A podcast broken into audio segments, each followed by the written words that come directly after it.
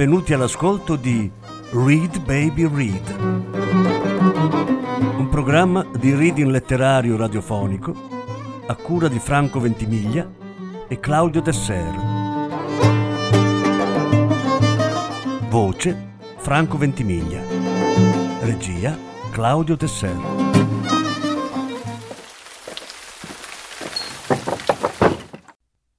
Francis Scott Fitzgerald Tre racconti. Quinta parte. Ascolta, disse un giorno a Roscoe, te l'ho detto tante volte che voglio andare in una prep school. Beh, vacci allora. Fu la secca risposta di Roscoe. L'argomento lo disgustava e voleva evitare una discussione. Non posso andarci da solo, disse Benjamin con aria indifesa. Devi iscrivermi e accompagnarmi tu. Non ho tempo, sentenziò Rosco, brusco. Strizzò gli occhi e rivolse al padre uno sguardo irrequieto. In realtà, aggiunse, faresti meglio a non andare avanti con questa storia ancora per molto. Faresti meglio a smetterla subito. Faresti meglio. Faresti meglio. Fece una pausa e diventò rosso in volto mentre cercava le parole. Faresti meglio a, a girarti e ricominciare tutto nell'altro verso.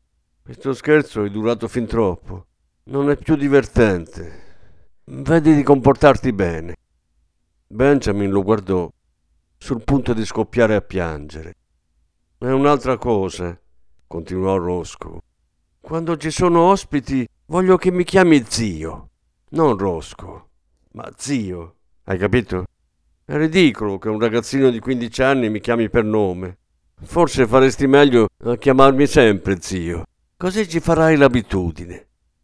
Rosco lanciò al padre un'occhiata severa e se ne andò. Al termine di questo colloquio, Benjamin, incupito, girovagò al piano di sopra e si guardò allo specchio. Erano tre mesi che non si radeva, ma sul volto non vedeva nulla se non una lieve peluria bianca a cui non sembrava necessario mettere mano. Appena tornato da Harvard, Roscoe gli aveva proposto di portare gli occhiali da vista e di incollare dei favoriti finti alle guance. E per un attimo sembrò che la farsa dei suoi primi anni di vita dovesse ripetersi. Ma i favoriti pizzicavano e lui se ne vergognava.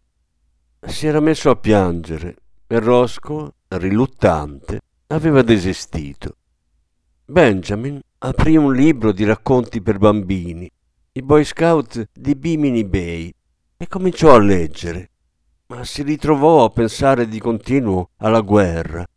Il mese prima l'America si era unita alle truppe alleate e Benjamin voleva arruolarsi, ma ahimè l'età minima richiesta erano 16 anni e lui non li dimostrava.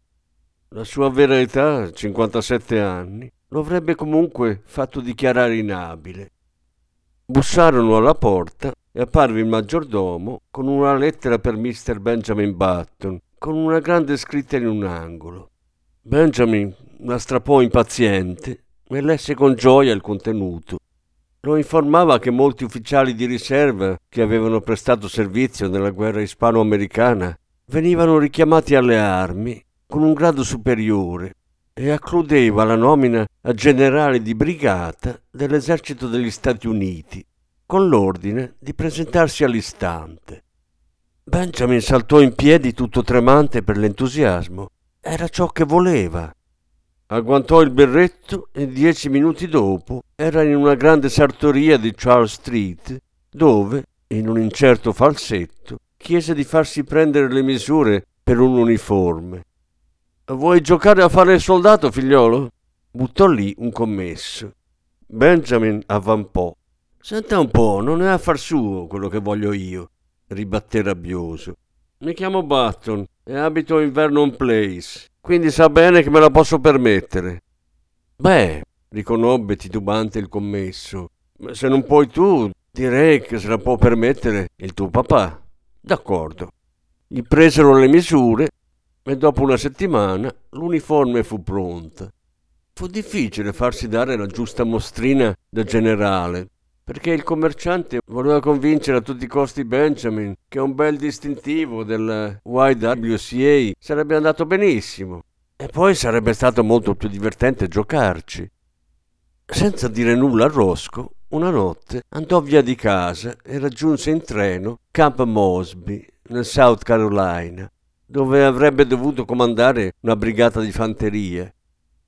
E in una fosa giornata di aprile arrivò all'ingresso del campo, pagò il tassista che l'aveva accompagnato dalla stazione fin lì e si rivolse alla sentinella di guardia. Fa venire qualcuno a prendermi i bagagli, disse risoluto. La sentinella lo guardò con aria di rimprovero. Dì un po', figliolo, gli fece notare. Dove pensi di andare vestito da generale?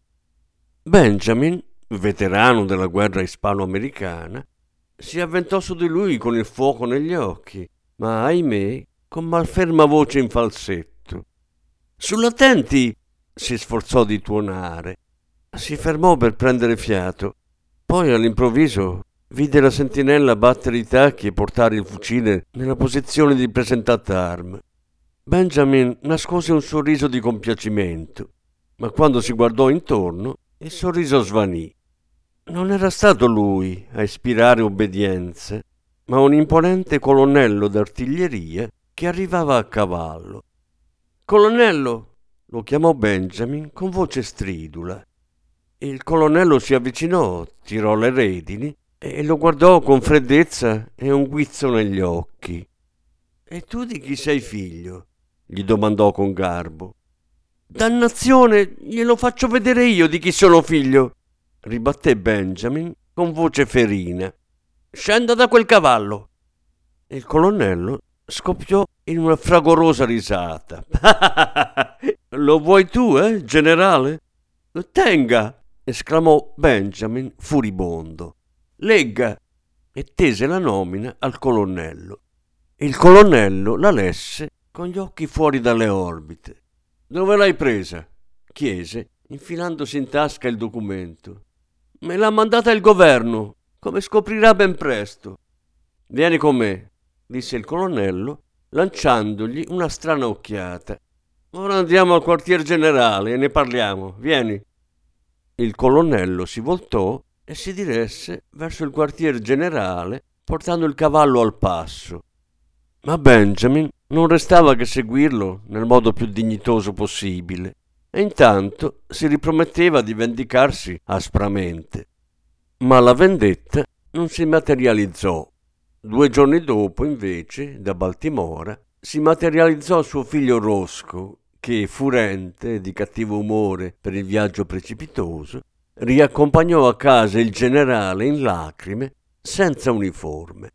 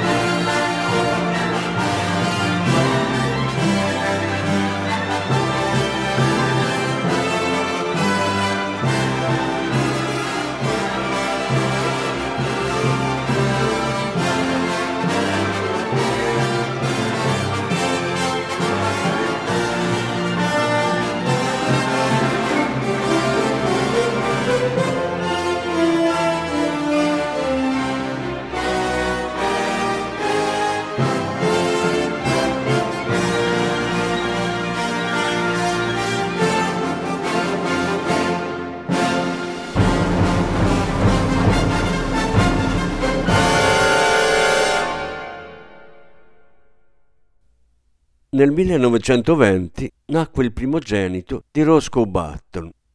Tuttavia, durante i festeggiamenti che accompagnarono l'evento, nessuno ritenne opportuno accennare al fatto che il bambino sudicio dell'apparente età di dieci anni, intento a giocare per casa con i soldatini di piombo e un circo in miniatura, fosse il nonno del nuovo arrivato.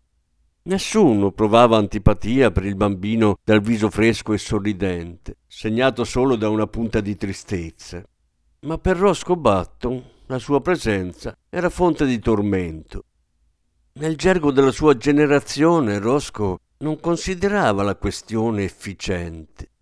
Gli sembrava che il padre, rifiutandosi di avere l'aspetto di un sessantenne, non si comportasse come un vero uomo.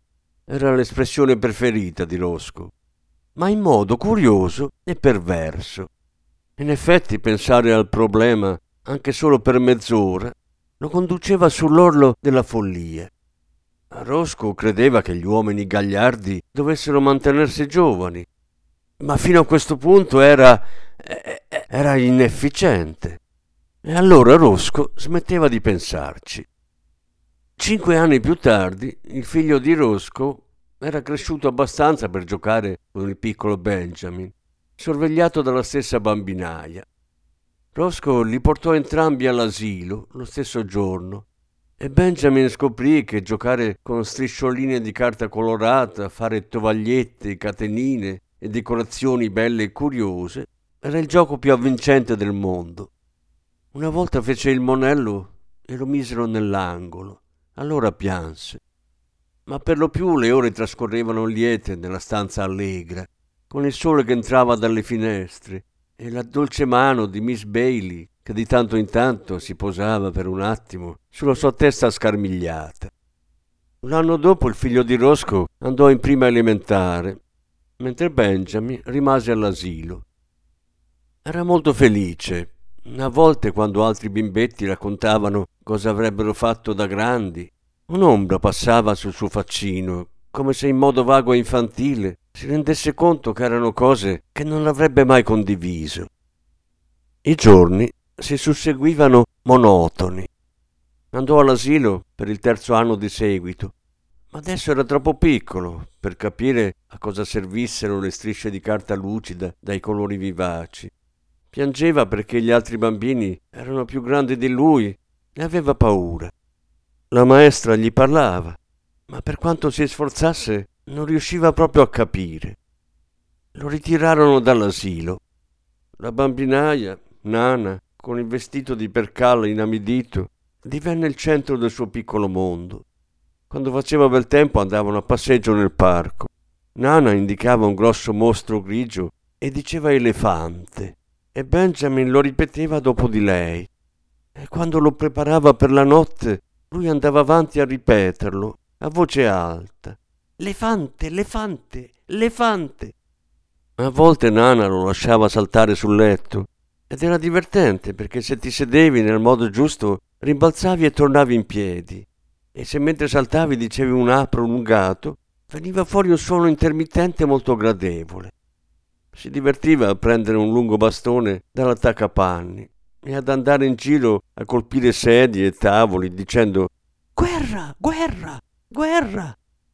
Quando c'erano ospiti, le signore anziane gli parlavano con voce chioccia, cosa che trovava interessante, e le signorine giovani cercavano di dargli un bacio, cosa a cui si sottoponeva con leggero fastidio. E al termine della lunga giornata, alle cinque, saliva in camera con Nana che gli dava da mangiare fiocchi d'avena e morbide pappe gustose, imboccandolo con un cucchiaio. Non c'erano ricordi tormentosi nel suo sonno di bambino. Nella sua mente non c'era traccia degli audaci giorni all'università, degli sfolgoranti anni in cui aveva turbato il cuore di tante ragazze. C'erano solo le bianche e sicure sponde della culla e Nana è un uomo che veniva a trovarlo ogni tanto e una grande palla arancione che Nana indicava subito prima di metterlo a letto al tramonto e che chiamava sole. Quando il sole andava via, i suoi occhi erano assonnati, non c'erano sogni nessun sogno a perseguitarlo. Il passato, l'impetuoso assalto alla collina di San Juan a capo dei suoi uomini, i primi anni di matrimonio, quando d'estate nella città operosa lavorava ben oltre il crepuscolo per la giovane Hildegard che amava, e ancor prima, quando insieme al nonno fumava fino a tarda notte, seduto nella vecchia casa dei Button, in Monroe Street. Tutto era svanito dalla sua mente, come un sogno impalpabile, quasi non fosse mai esistito. Non ricordava, non ricordava bene se il latte era caldo o freddo, l'ultima volta che gli avevano dato da mangiare, o come passavano i giorni. C'erano solo la culla e la familiare presenza di Nana. E poi non ricordò più nulla. Quando aveva fame piangeva. Tutto qui. Il suo respiro attraversava i mezzogiorni e le notti, e sopra di lui c'erano dolci mormorii e sussurri che sentiva malapena, e odori che distingueva vagamente, e luce e buio. Poi fu tutto buio, e la culla bianca e le facce indistinte che si agitavano sopra di lui, e il dolce aroma caldo del latte svanirono dalla sua mente.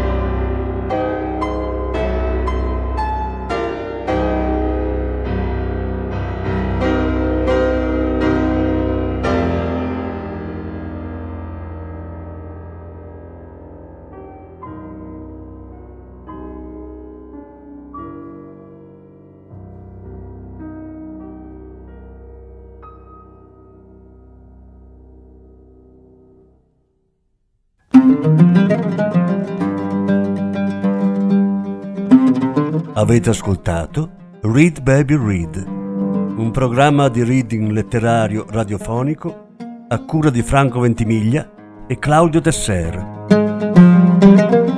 Grazie per l'ascolto, alla prossima settimana. La successiva parte sarà trasmessa la prossima settimana.